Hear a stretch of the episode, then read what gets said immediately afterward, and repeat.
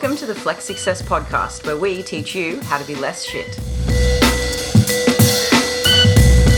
covering all things science relating to nutrition, training, recovery, and more. Who knows, we might even sprinkle in a dick joke or two.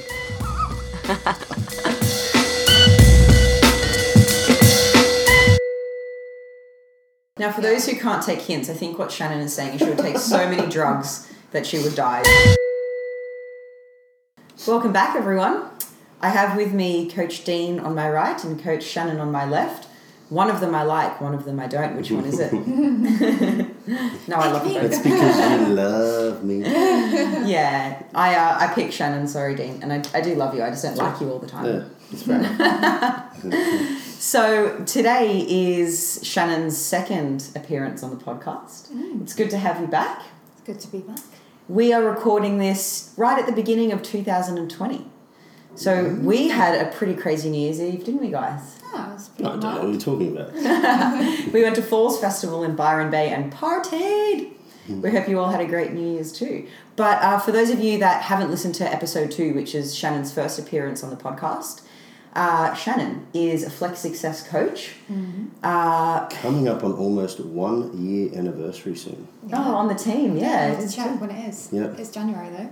We've nearly been in this polyamorous relationship now. with It's been the best year of your life. oh, I thought you were going to. I thought you were going to say your life. Damn. Do I need to give you a rose on our one year anniversary of being Mhm. colleagues? Okay. I think so. All right, we'll do. um, now, Dean, why are we here today? Because we want to talk to Shannon about stuff that she knows lots about. She's going to teach us how to be less shit. so, what do we shit at, Shannon, and how can we teach our audience to be less shit at it? Well, do you want me to be honest? Yes, brutal honesty. um, I don't know. What, what do you what do you like to teach your audience about today? There Well, things. there are many things, aren't there? Mm, well, you know, this time of year, we find that lots of people are reaching out to us, freaking out about the weight that they've gained, not sure how to lose it. But one huge issue or hurdle that people usually stumble across is once they reach it, they don't know how to keep that weight off. So maybe we can talk about that. How could they avoid the weight gain in the first place? How can they lose it, and how can they make sure that they keep it forever? Because unless you're getting on stage for a bodybuilding show, nobody's goal is to lose weight, keep that weight off for one day, and then pile it back on again. You know. Exactly. So um, I think that's a really important target or, or message to hit home to people. And I think it's a really good time of year to talk about that as well because we know that in general over the festive season people do gain weight and you see that they don't actually end up losing it. So hmm. out of the entire year, this period is where the most weight gain occurs and it's not lost either. And I think it's partly because people are out of their routine. So most people aren't working, they're in an abnormal food environment, you know, everything's like maximized, there's loads of food available and people just let their habits slip. And I think All the one drinking day that yeah, comes along with it. well, it's not just one day either. Like it's yeah, good enough to say, oh, just enjoy yourself on Christmas Day, but then there's the next day, and then there's New Year's Yeah. Eve, and then there's all the rest of it, work Yeah. parties, and Yeah. it just doesn't end. Um, Mm. So I think yeah, talking about how to kind of control your environment um, and form you know good habits that are going to help you to lose the weight and then keep it off long term. Mhm. That's quite a relevant topic at the moment. Yeah. In, I think it was chapter five in the book, uh, we expanded on context dependent repetition and discussing how willpower isn't something that we should, you know, use by itself in order to stay on track, but rather through context dependent repetition, we build habits so that it becomes the automatic response instead of the automatic response to be missing a training session, eating Tim Tams instead of, you know, your protein and veg or whatever is on the plan. Um, that's just automatically what you go to. So maybe we can expand on, on that a little bit and start there. Yeah, so I think forming strong, like beneficial habits is a really good place to start. And you can take it a step back and kind of look at what you're doing now and is that serving whatever goal you're looking to achieve. So I'd say, you know, everyone has favourable habits and non-favourable habits and it's up to you to kind of have a look at your day-to-day life because we know that change takes time as well Um, so you don't want to be taxing your willpower every single day for a long period of time because at some point it's going to be really difficult to continue to do that. So if you've got strong habits in place, then it's like you say, it's kind of automatic. So looking at what you're currently doing, if you're really inactive, how can you change that? You know, perhaps you think that you could go to the gym after work. So it's like, right, as soon as I get in the car, I'm going to put on this playlist. That's going to be my cue. I'm going to drive to the gym and I'm going to train. Or if it's eating, um, you know, maybe your breakfast lets you down or something like that. So look at what you're currently eating and then try and form a cue and a habit as a response to that. Um, so I think that's probably the, one of the, the biggest things is to look at what you're currently doing. Don't try and change everything at once because again, I think people are kind of all or nothing. Which mm-hmm. leads back to the festive season. It's like, oh, okay, I've had one chocolate. Oh fuck, that's the whole day mm-hmm. gone. Like ruined everything. I mean, I'll just continue now for the rest of the week. Somehow oh, these- I'll wait till New Year's. Oh, oh shit, But I you know let Yeah. it go far further than what I thought. Mm. Um, so again, I think this is where the habits come into place because even if one thing slips, it's like right, that's okay because the rest of my day I've got that nailed anyway. Totally. Yeah. I like to tell my clients to go for the lowest hanging fruits um, and to try and work these habits into their lifestyle instead of entirely like flipping their lifestyle on its head, which can just be overwhelming and unsustainable. So, as an example, hi Laura, my client Laura, she's very busy. Um, she runs a team of over 50 people, she's the director of the company. And some of my clients say to me, Oh, Lizzie, I just don't have time to go for a walk. Bullshit. Like they do. But Laura legitimately is a very busy human. Um, so what she does now is she goes for, she does her meetings on the phone um, while she walks. So she walks around the block while she's chatting. She can't do that for all meetings, but where she can, that's what she does. And that way, she's not actually uh, adding any time pressures to her day, but she's getting some vitamin D, some sunlight, she's getting some fresh air. She's not staring at a screen for the time that she's walking because she's just got her earphones in.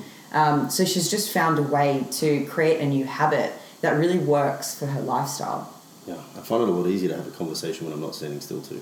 Yeah. It's almost like I need the um, the external cues to drive some form of creativity, whether that creativity is coming from uh, thinking about ways to problem solve or just coming up with new ideas. Walking is the boss. You are a terrible multitasker, though. It's true. it's true. I'm, de- I'm definitely that way inclined. Not great. Um, one thing, so uh, I'll throw this question at you, Shannon. We obviously are big on habit stacking, which is what you were talking about before, potentially, with people that having cues to drive and all the rest of it. At this time of year, everybody removes themselves from their standard nine to five lifestyle. Do we want to try and encourage the same uh, time frame to be, or the same uh, habits to be associated with their holiday timing, or should they shift it to a time that's maybe better suited, knowing that they may have festivities when they otherwise would be at work?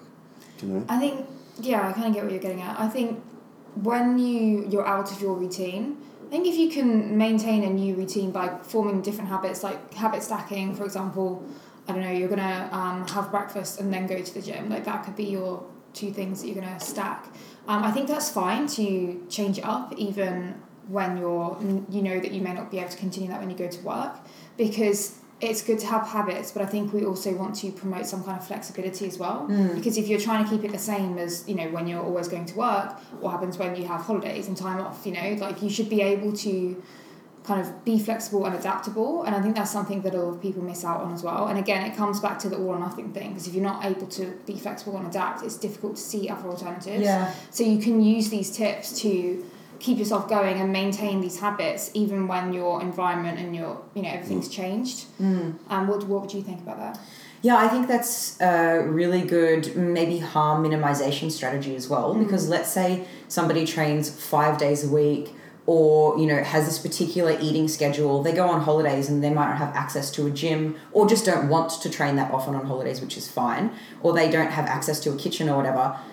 The, the whole idea of oh well I can't be perfect so I won't do nothing is terrible because then we don't train at all and we just become a fat blob we just eat chocolate and our health suffers our our concentration our energy everything The um, financial analogy you gave the other day. Which I was the point home. Ah, right. So, yeah, so I'll, I'll work that in for sure. So, with harm minimization, my, my point here is maybe if you can't go to the gym five days a week, just go three. At least then you're maintaining what you've got, your mm-hmm. strength and fitness. You're not going backwards. And that's a great place to be when you're on holidays or over Christmas or whatever it is.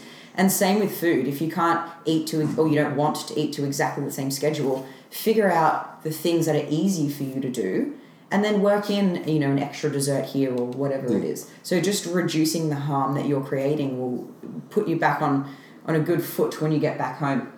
So there's not as much to fix. So with the financial uh, example, I think I said to you, Shannon, if I remember correctly, it was a passing comment in the kitchen, wasn't it? Yeah. Um, that If you had a budget. yeah, yeah, yeah. We find it interesting that people are like, oh, well, I've eaten a chocolate, screw it, the whole week's out the window. But you wouldn't give yourself a $100 budget at the shops. You spend $105, right? So mm-hmm. you've spent $5 over your budget, or you've mm-hmm. eaten 200 calories more than you should. You don't go, fuck it, I'm going to sell my house and just like, exactly, I'm going to spend everything I have. It's like raining dollar bills. No, you would say, oh, well, I've spent $5 extra. Maybe I won't buy my coffee out tomorrow Yeah, mm. exactly. and you would kind of make up for it or just cop the five bucks on the chin. But for some reason, people don't have that same attitude towards nutrition. It's just mm.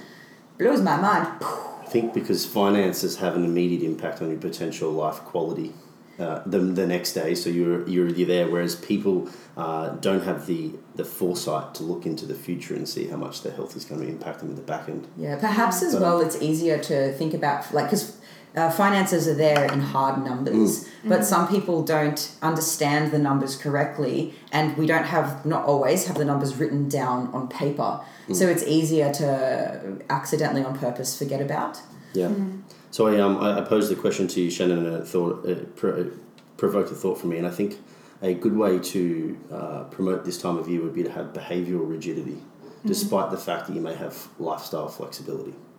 So maintain the behaviours, but just flip it and fle- mm-hmm. be flexible in when you actually implement that behaviour. Because it does seem to be that people just flip the script and just go, oh, I don't know what to do anymore. It's like it becomes too hard.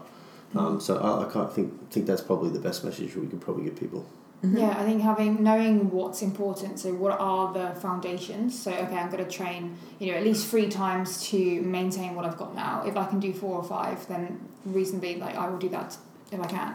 Um, and same with food choices. Like again, if you can eat protein in every meal, and if you can get your fruits and veggies in, you know, there's no harm in having a little dessert at Christmas. You know, whatever you fancy. It's like people have that dessert and then they think, well, what's the point in doing any of the other stuff?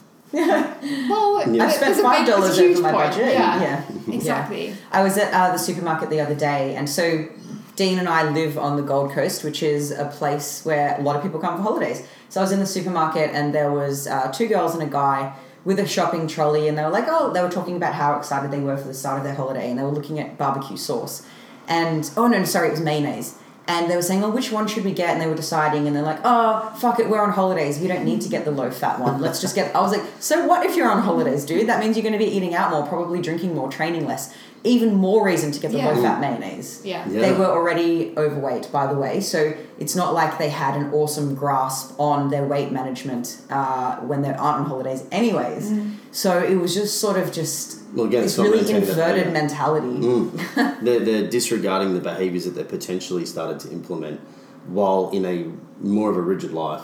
Yeah. With nine to five jobs and all the rest of it. I know I'm typecasting with the nine to five, but it's for obviously people know what I'm talking about. Yeah. And yeah, they just throw caution to the wind and go, that'll do. Yeah. Instead of understanding there's sort of the law of averages, like you said, like if you eat a little bit more over Christmas, it's it's fine. The law of average is going to tell you that it's going to work out so long as you just get back on the horse and continue with the mm. same behaviours you've had for the last four weeks, mm. four months, or four years. Yeah. Mm. So, what tips would you have, Shannon, for somebody who is uh, away on holidays or even in their normal day to day routine that feel like they're doing the right things but are really struggling with their hunger? And, and that might be their downfall, and that's why they overeat because they're really dealing with hunger all the time. I think um, you gotta remember like all of the reasons why we eat. So, firstly, being able to distinguish between you know physical hunger and then psychological hunger because you may feel like eating but not actually be hungry. Yeah. Yeah. So hunger and appetite, um, and then if you're truly hungry. Choosing is looking at your food choices um, and maybe even the way you distribute your like calorie intake throughout the day as well. If you're someone who is hungry in the morning, then it's probably a good idea to eat breakfast. If you're someone who's not particularly hungry in the morning but prefers to eat more in the evening, then maybe distribute your calories that way. Um, and looking at food choices in particular, so you want to go for foods that are more satiating, and these are foods that have uh, usually like a high fiber content, um, maybe even like water. So things like your fruits and veggies will be low energy density, which just means that they don't contain that many calories for the volume. So you can eat a larger portion for fewer calories. And obviously, when you're trying to lose weight or manage your weight, your calorie intake is going to be important. Mm-hmm. So I just recommend including, firstly, including a lean source of protein with each meal, um, because that will help to keep you full as well. And then filling your plate with fruits and vegetables. So at least over the course of the day, trying to get two pieces of fruit in or two servings of fruit in, and around five servings of vegetables minimum per mm-hmm. day. Um, and yeah, foods that are high in fiber. So for your carbohydrates as well. I think people often neglect carbohydrates, thinking that they're you know Carbs are bad. yeah, carbs are bad. Carbs can make you gain weight, but things like potatoes, oats, um, even rice or couscous, something like that, they're going to contain fiber, which will help to keep you full. Because I think sometimes, even if you're getting your fruits and veggies in, if you're not eating any carbs, you may still struggle to get enough fiber in. Um, so doing that, and then you can also, I'd say, it's kind of tied in with hunger. You can manage your appetite as well by including including some foods that are you know, tasty, just tasty, but in smaller portions. So if you're someone who um, has huge appetite and is struggling because you're restricting and then you feel like you're going overboard, um, including small portions of what you like. So if you're someone who doesn't do too well with um, willpower, like we mentioned earlier, rather than buying a block of chocolate and leaving it in the fridge, just buy like single serve small Like bars Caramello Koala or something and like don't keep it in the house because again managing your environment is going to be really important for Yeah. managing hunger as well. Mm. i think that's something that people don't always make that connection is because again we don't just eat when we're hungry.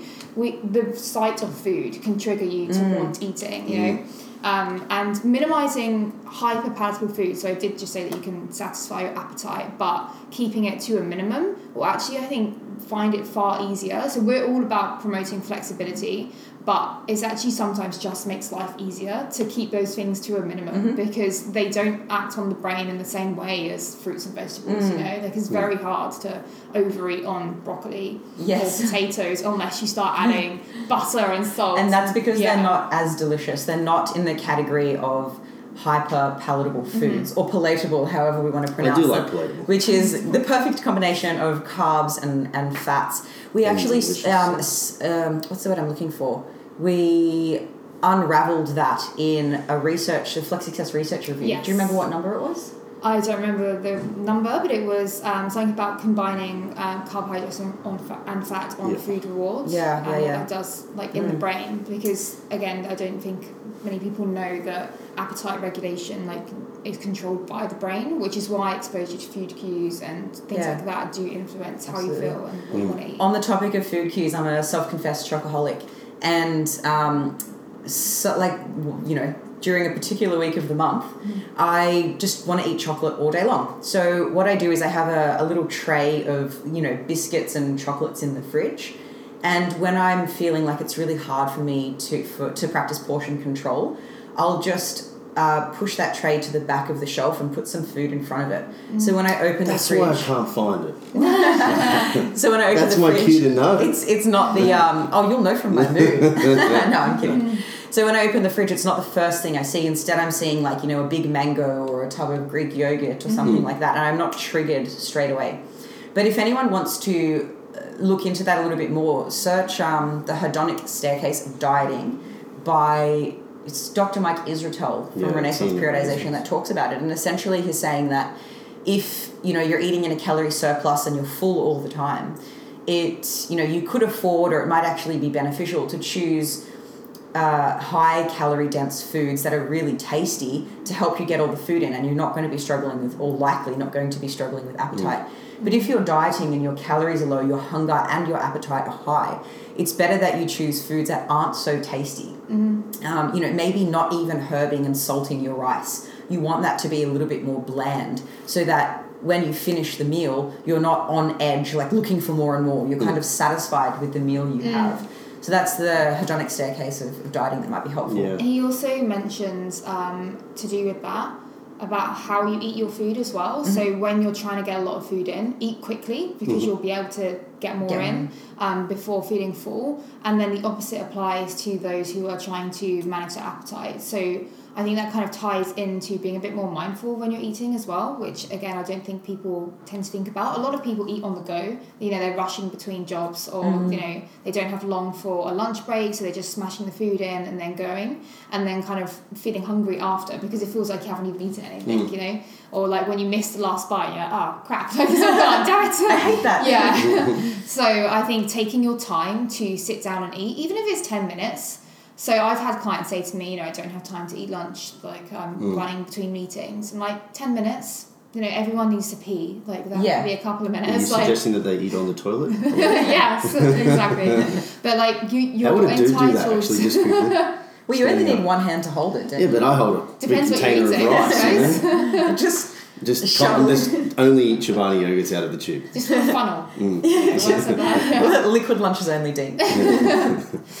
Um, so yeah, like giving yourself at least ten minutes to just sit down and eat, and then I'm sure you can spare ten minutes somewhere else in the day. Like that's what I like to say. I'm sure you can make somewhere else another por- part of your day more efficient by ten minutes to allow yourself to have lunch because that's Yeah. important. Yeah.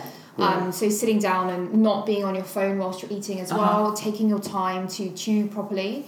Um, and that will actually help, I think, to manage hunger d- outside of just choosing better food choices. Yeah, I think Yeah. um, again you said something before that sparked uh, another thought, and that is that you should uh, satisfy, satisfy your hunger with low palatable, high voluminous foods, and satisfy your appetite potentially with palatable foods, provided you have a good psychological grip on portion control. Yeah. Yeah. Shall we Um, unwrap because- that a little bit? Yeah, so like I think, um, well, we're going back to this sort of the hedonic staircase of, uh, Dieting. of of dieting and finding hyperpalatable foods when you want to eat more food and vice versa. When we look at physical hunger, we're primarily looking at a mechanical sort of feedback loop, potentially from a sense of stomach fullness to shut down that hunger cue. And uh, I'll liken this to my preppers. Preppers are contest prep for physique athletes, that is, for anybody that's unaware of what I primarily do within the business. And that is people that are essentially starving themselves to get excessively lean in an unhealthy manner to a certain degree in order to get on stage for a bodybuilding competition.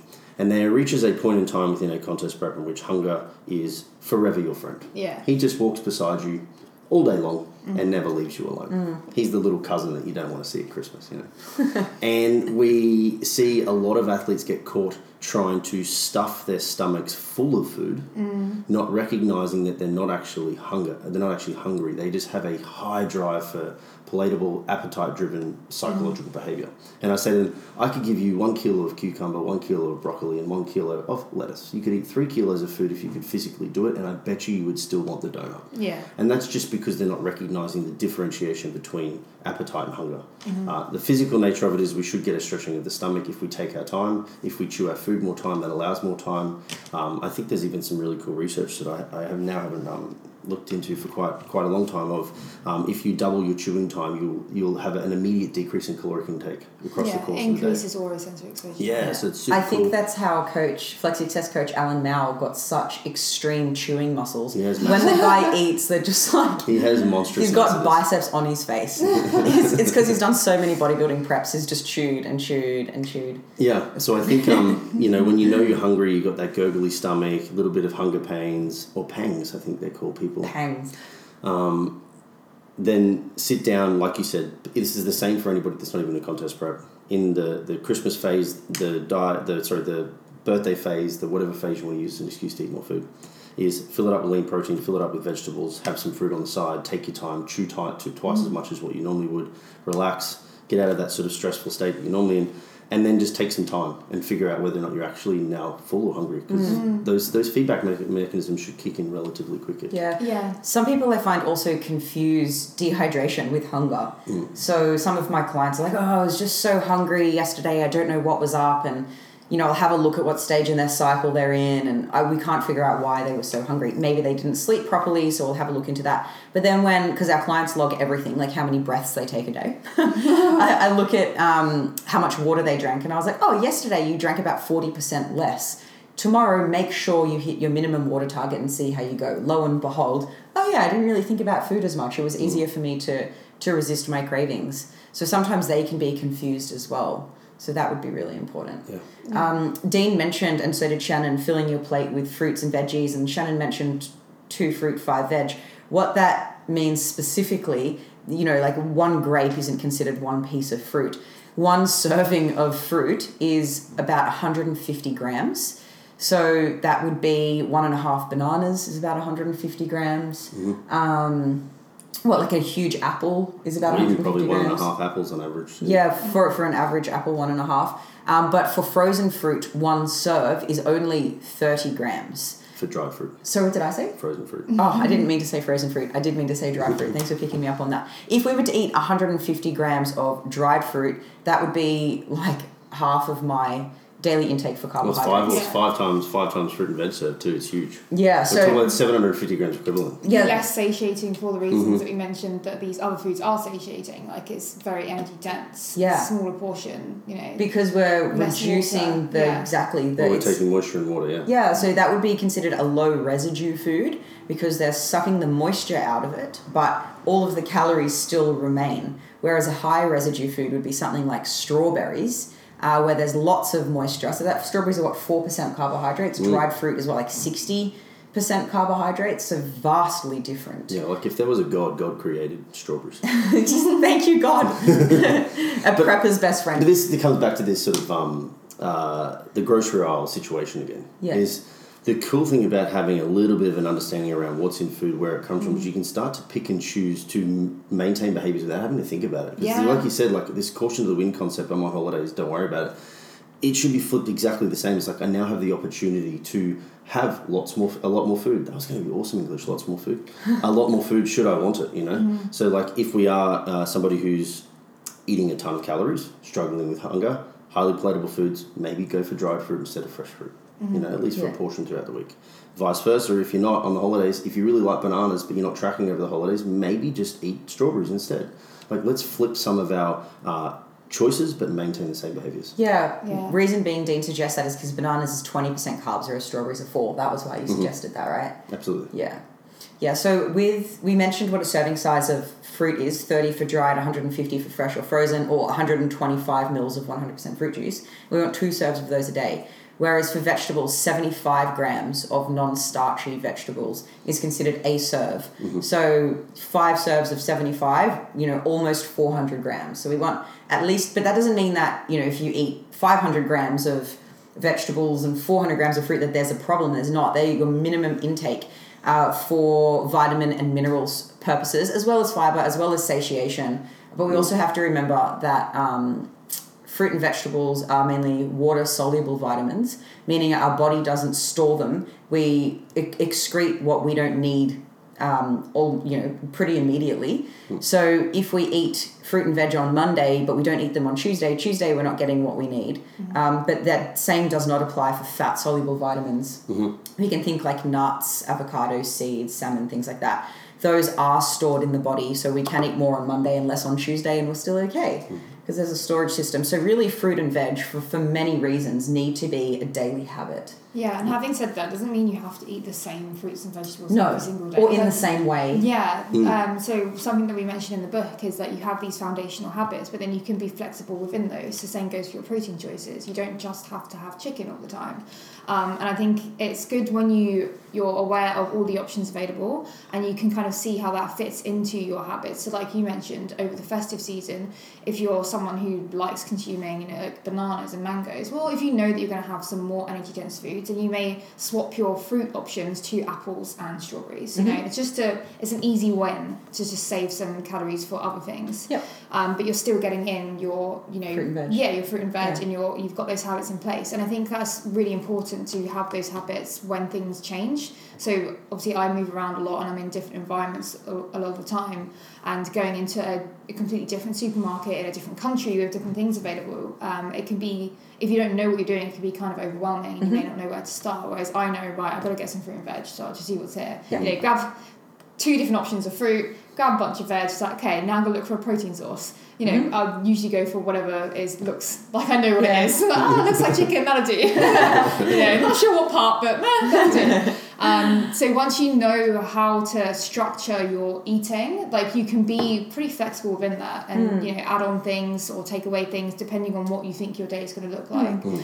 So yeah, I think that's just I something mean, to. the biggest thing for me in this too, especially in the festive season, is that when you maintain these behaviors, especially when you travel, I find it makes the uh, the process of eating something different, or or the process of eating with families and friends, far more enjoyable because it literally goes to the guilt free part because you're like I'm making good decisions, I have good behaviors. I'm likely restricting calories through these behaviors, and now I can eat this without really having too much concern. Because even if I am two, three hundred calories over my limit, law of average, it's gonna be sweet. Yeah. Like I'm not going to gain much fat. Yeah, so totally. It's quite liberating to be somewhat uh, restrained in your behavior. Yeah, because if you're eating delicious food for every single meal, eating out, it's not a novelty anymore. No. It's not a treat. It's your lifestyle. But actually, what Shannon, you were describing before about, you know, pick a fruit, pick a veg, pick a lean source of protein. Shannon and I, listeners, are working on something called. This is a the, the preview, isn't it? The first time we've announced it. Yeah, Um, foundation diet. a foundation diet exactly and later today i'm going to record a video on exactly what a foundation diet is why it's important and how to how to put one together um, and we're going to be putting together somewhat of a step-by-step course for our one-on-one clients who think that they, not everyone would benefit from it like some people who are well everyone would benefit from, from a Yeah, I foundation diet for sure The main purpose of it is to put habit formation at the forefront of what Mm. you're trying to do. Because a lot of people, when they start tracking, it's like, right, well, I can kind of see that I can have whatever I want within reason. Yeah. So I'll just have this, is this, and then they get kind of focused on the numbers, like, oh crap, I've got this to fit in for the rest of the day. Yeah. It's like if you prioritize your food choices, like your macros will fall into place. Mm-hmm. We just really want to put the healthy habit formation at the forefront because it's so important for these reasons, Yeah, like weight absolutely. Mm. maintenance and being adaptable and flexible, which is yeah. The only clients that we won't put through this process would be the ones that we've already worked with and Mm. have those habits established is really it. So uh, by the time this podcast comes out, maybe the video on foundation diets will be released as well. So if you want to know more about foundation diets, just search that on YouTube or podcast channel the or link in the show notes. yeah, we'll put the link in the show notes as soon as it gets released. In the, the description box if this is being watched on YouTube as well. There's too many platforms to keep up with now. We're everywhere, world domination. now, just to wrap it up, maybe we should talk about what happens if somebody does stuff up. Um, you know, maybe they just can't resist that block of chocolate and they know that they didn't practice portion control. Mm-hmm. Let's talk about the difference between lapse and relapse. Mm-hmm. Yeah, I think that's a really important point. So there is a huge difference between a lapse, which is kind of a momentary slip up in the habits you're trying to establish, mm-hmm. and a relapse, which is when that one lapse happens again and again and again, and you just slide back into where you started. Mm-hmm. I think having a little bit of self compassion goes a long way. So knowing that, okay, I'm trying my best. Change takes time. If you've got really deeply ingrained old habits, you know, and you're trying to change a lot of things at once, can be quite difficult. So mm-hmm. just I think hold yourself to a standard, but also know that you, if you, as long as you're trying your best, then you know forgive yourself and move on and kind of look at the situation and see what you could have done better, and then apply that for next time it happens. So just learn from it. I think if you keep repeating the same mistake and you're not learning anything, then you need to reflect a little bit harder Uh-huh. and you know pra- think about how you can implement a change that will help you. Um, yeah, so just to see where you've gone wrong and then what you would do differently next time. I think that will help you to just keep that lapse as a lapse and not relapse, relapse. into old behaviours. Because we're very much after progress, not perfection, right? Which is something uh, you and I drive home to our clients. Dean requires perfection as a prep coach because Yeah. there's not Well, much so- room for error. so- close to. Like even even for me, it's like you, you need to get like within, I suppose the. I have ranges, I suppose, of Yeah. expectation, even for prep clients when it comes And to that range will change adherence. closer to stage data. Yeah, like you know, nece- necess- the necessity for your accuracy is going to go up the closer you get. Especially the more body fat you lose, it goes up because then the percentage of impact a, a lapse has on Mm. the the week is larger because there's less room for error and all the rest of it. But Mm. for general pop and sort of day to day dieting, I mean, even if you looked at it mathematically, even if you ate over a thousand calories, the worst case scenario, if every little bit of it stored as fat, is 100 grams Mm. across the entire body. I don't. I'm hesitant to show how much flexibility we can really have because I think people won't take themselves or the process as seriously though. Well, yeah, the big, but the biggest issue is because it's only small. It's actually counterproductive to you being accurate Because then what happens is you have an individual that goes, ah, I probably only gained up to 100 grams of fat. That's cool. And they do it again and again and again and again and again. And before you realize that 100 grams has become 10 kilos. over time. Maybe not 10, even a couple of kilos that's made a significant difference to the individual. So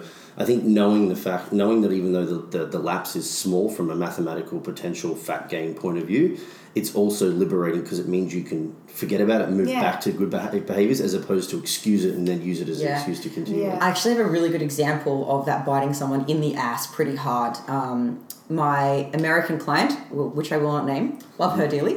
Um, uh, she's the only female American client I have, so if you're listening to this, you know who you are. Um, she lost a bunch of weight, was looking fantastic, and she, after that, she just kept making these mistakes that were out of character for her. And I asked her, like, what's going on? Why is this happening? And she just said, she, she almost ended up um, she, she put on a bunch of weight and, and took a few backward steps and I, I just was having a chat to her and she said that well you know i just felt invincible quote unquote because she had this i'm not going to call it a binge because she was in control she knew what she was doing but she was having these episodes of overeating and then the scales didn't change significantly enough for her to change her behavior she was like oh that was really fun Got away with and I got away with it exactly. She felt invincible, so she did it again and again and again. And accumulation over time meant she stacked a bunch of weight on, but it happened so slowly that you know she, she didn't see it happening, and it mm. hit her like a, a truck. The same or- is she, she removed that behavioral rigidity. Yeah, She went back to old behaviors, yeah, not recognized that it was old behaviors that got her back to the same position that she's now in. Once she's Uh-huh. back to the original behaviors, surprise, surprise. it was a real slippery slope event. Yeah, it was challenging. Um, now, Oh, This can I just add a couple of things? Oh, yes, So- go on. yeah, just a couple of points that I wanted to um, touch on again. So something to do with the flexibility within the foundational habits. Something that I like to say is to give yourself a wide path to follow, not a tightrope, they mm-hmm. both lead forwards. So you've got options, and like you say, slow progress is still progress. And moving forwards is what you want to do. It Doesn't matter if you're going at hundred percent or if you're going at seventy percent. Mm-hmm. You know, mm-hmm. like I think trying to teach people the difference between like what they're doing and getting the most bang for your buck. So, you know, like we said, nailing the protein and the fruits and veggies, like that's going to get you pretty far, mm. you know? And then finer details after that are the finer details. So that may take you from 80 to 100. But if you're still maintaining at 80, like moving forward at 80, despite other things going on, then that's a really great approach for you. So being aware of your options so having that wide path, you're still going forwards and not a tightrope that you're likely to fall off. You know? yeah, Um, and then one more metaphor. thing, yeah. One more thing to touch on that we mentioned managing hunger and we briefly mentioned appetite. So when we're talking about hunger in terms of adherence, we've got to consider the other factors impacting adherence. So there's no point, you know, optimizing your strategy to um, satiate yourself and then ignoring all the other things that impact adherence. So like when you mentioned about when it's that time of the month, you've got cravings for chocolate that you know.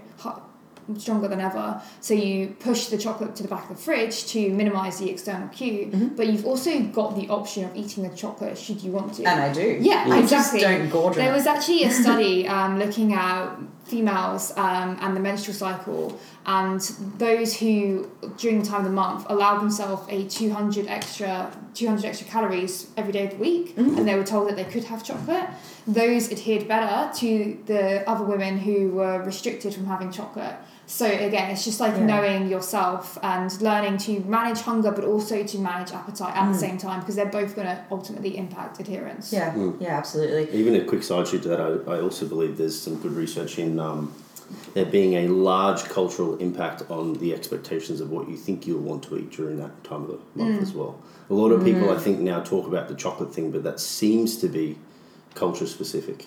Mm-hmm. So wherever you are, if you're listening to this, it doesn't necessarily mean that that's the thing that you should crave, but rather that's mm-hmm. it's highly specific to you mm-hmm. and where you're from and the people you talk Well, to. Well, can I just say I'm very glad that I'm from here because chocolate is freaking fantastic. When I traveled to was it Cambodia and Laos, they chocolate just wasn't really a thing. They did mm. coconut treat. Did you've been there, haven't you? Southeast Asia. Um, not those particular places, Okay, Southeast Asia. Right, so I remember like looking for chocolate, like my mm. love. we have not reunited in like a and week. peanut butter. I think I went like two months without chocolate and peanut butter. Then when I went to a Western country, I was like, oh my god, I forgot about you.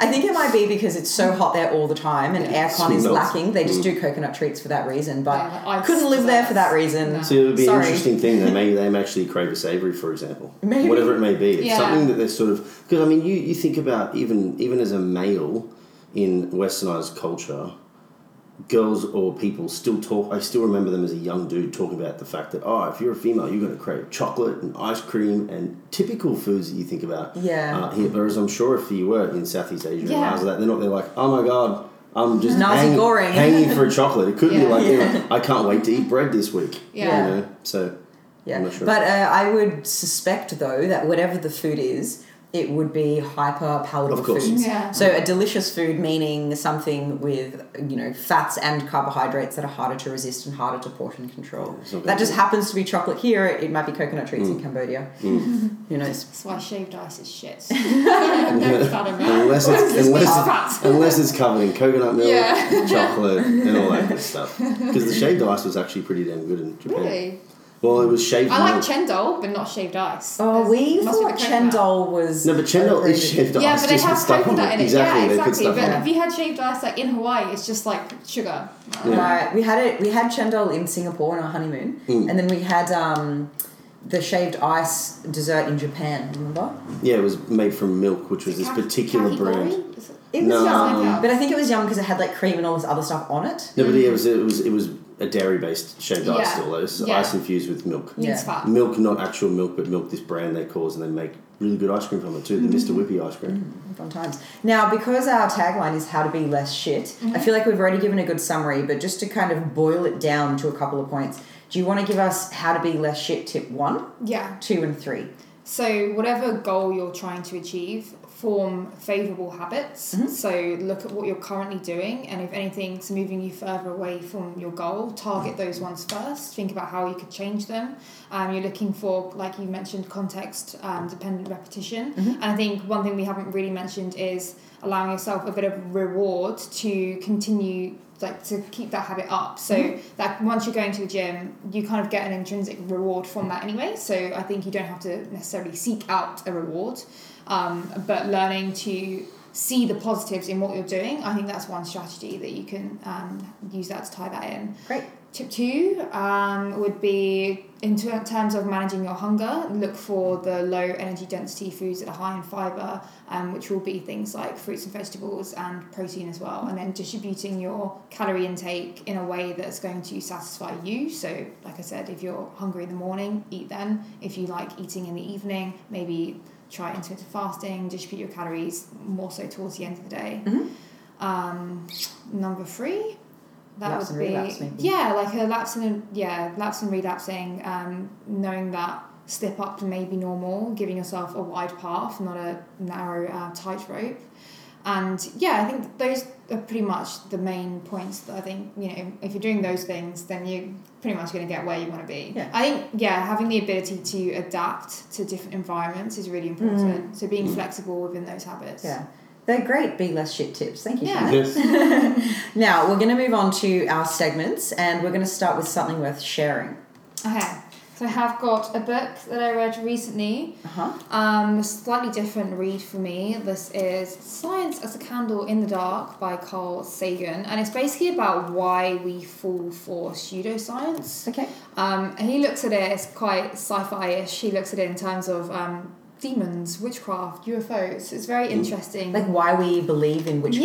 yeah, and, or why we believe in UFOs, like people who claim to have seen things. Dean's dad It's like- believes in UFOs. Oh, maybe no, you I don't know if he believes them, but rather he's extremely intrigued and interested by the potential for them to exist. Okay. Mm. All right. Yeah, no, it's a really it's a really worthwhile read, and even about um, why like people have been abducted, like people who genuinely think that they've been abducted by Mm. UFOs. You haven't, but then they go through all of that. Yeah, it's really interesting. Okay. Yeah. Cool. Cool. What made you choose that book in the first place? Uh, I bought it from a bookstore when I was in New York, and obviously I've heard of Carl Sagan and um, heard good things about just his work. The Demon Hunter. I think that topic sounds really interesting now that you've explained it, but I'm not sure if I would pick up a book called The Demon Hunter. It sounds like he's the one that may have been abducted. Maybe. Thank you for sharing, Shannon. Um, now we're changing the questions from the first 10 podcasts. Yeah. Your question now is So this is the lightning round. We want quick, yeah, lightning round. Quick and fast. What's your favorite flavor of Diet Rite? Now, this is Flex Coach specific because we all seem to be We're Diet te- Right yeah, fanatics, we're team- which is a flavor of a type of cordial, by the What's way, that? That's apple We're team currant. This Diet is Right. apple and raspberry. Yeah, I think I we've like. got apple black currant, apple guava, we've got lime, we've got lemon, we've got fruit crush, tropical crush, Dean knows them all. apple raspberry. Fruit cordial. We're after a sponsorship, Diet Rite, if you're listening. I think I would have to say the fruit cordial. So just like a little bit of everything. I Okay. like to commit to one thing. yeah, that's pretty bit. Says the girl who hops around the world all the time. Yes. Love it. Can't even commit Um, to cool. now, if you had Well, to she's one. You can have many. Yeah, ¿por qué no los dos? if you had to die tomorrow, how would it go down, and why would you choose that way? Okay, so I do I know that I'm gonna die tomorrow? Because then the Oh. answer changes. Yeah. If I know that I'm gonna die, then it's do you gotta go out with a bang. Okay. What's that bang? Well, I mean, there's only one way to go out with a bang. You gotta have the world's greatest party. Okay. and how? What in that party would kill you? well, Happiness. many things. Extreme Yes, happiness. happiness. Euphoria. An extreme sense of euphoria that raises thy body temperature Are you trying far beyond ne- necessary temperature. You cook yourself from the inside out, and you just Far beyond natural. you you lean back into life, and then it takes you away. Now, for those who can't take hints, I think what Shannon is saying is she would take so many drugs that she would die. Is this is this where we're going? You're trying to be subtle, and I've just like ripped off the subtlety. All right. Uh, that that would be a fun way to go down. I'll, I'll join that part. I party. reckon off the top I of a mountain on a sweet ripcord. But if anyone asks, I was spiked. Noted. Shannon's mum's not listening. Now, uh, what is something that you think you're right about that you think is very controversial? that violet crumbles Oh. are better than crunchies. That is controversial. but it's right. you heard it here first, guys. no, no comment. Yeah, we did a blind taste test on the Crunchie versus Violet when we went away for a Mm. weekend away in Mullumbimby slash Nimbin slash Byron Bay slash Brunswick Mooball. yeah. Um, we went a lot of places that weekend, didn't we? yeah, Moople's the best. That was great fun. The the fires were so close that we woke up on Saturday morning and there was ash on my car. That was great fun. Um, but okay, well you're wrong, but that's okay. You can think you're right. I will say consistency of violet crumble tick, flavour of the Crunchie tick. Nah. Yeah. Okay, we're moving on to a would you rather, and for this year's Christmas, we hung out with a bunch of friends, and Shannon got gifted this game, this card game called Shitty choices. yeah, shitty choices. Let's read that out. No matter what you choose, you still lose. Now, previously, I was making up would you rather questions just from the magic creativity in my head. But now, moving forward, I think we might use these cards. I'll pick one at mm. random. yeah, I'm do the honours. Shannon, would you rather be forced to eat only very spicy food or only incredibly bland food? Oh, spicy. That's easy. So, breakfast, spicy, dessert, spicy. Yeah, yeah. What's a spicy dessert? S- Big red cinnamon gum. That's all you need. Chili mango. Does that Mm, count? yeah. I like that. I had a Oh, chili. What about chili I could mango eat sticky curry for rice? breakfast. Yeah, this is easy. Well, I just had dumplings, so I could definitely do spicy. For breakfast, Yeah, I had I've had dumplings and a hot banana for protein Now, shake. I just I feel a little bit disappointed at that question. Yeah, but it is that's easy. the luck of the draw though. Liz. Oh, no, we can't no, do a second? Nope, that's the luck of the draw. Oh. Shannon's got away with murder. All right, hopefully the next person gets like, would you rather eat your own poo? Or, FYI, There are some anyone, bad ones in is there. some shockers We inside played this this at game. Christmas. There's some real bad ones. I feel like you got let off the hook real Yeah. easy Yeah, that got time. lucky. All right, well, thanks for appearing on the podcast once again, Shannon. Mm-hmm. Yeah. I think it was a great podcast that listeners can take away a lot from and be a bit less shit. Yeah. Yeah.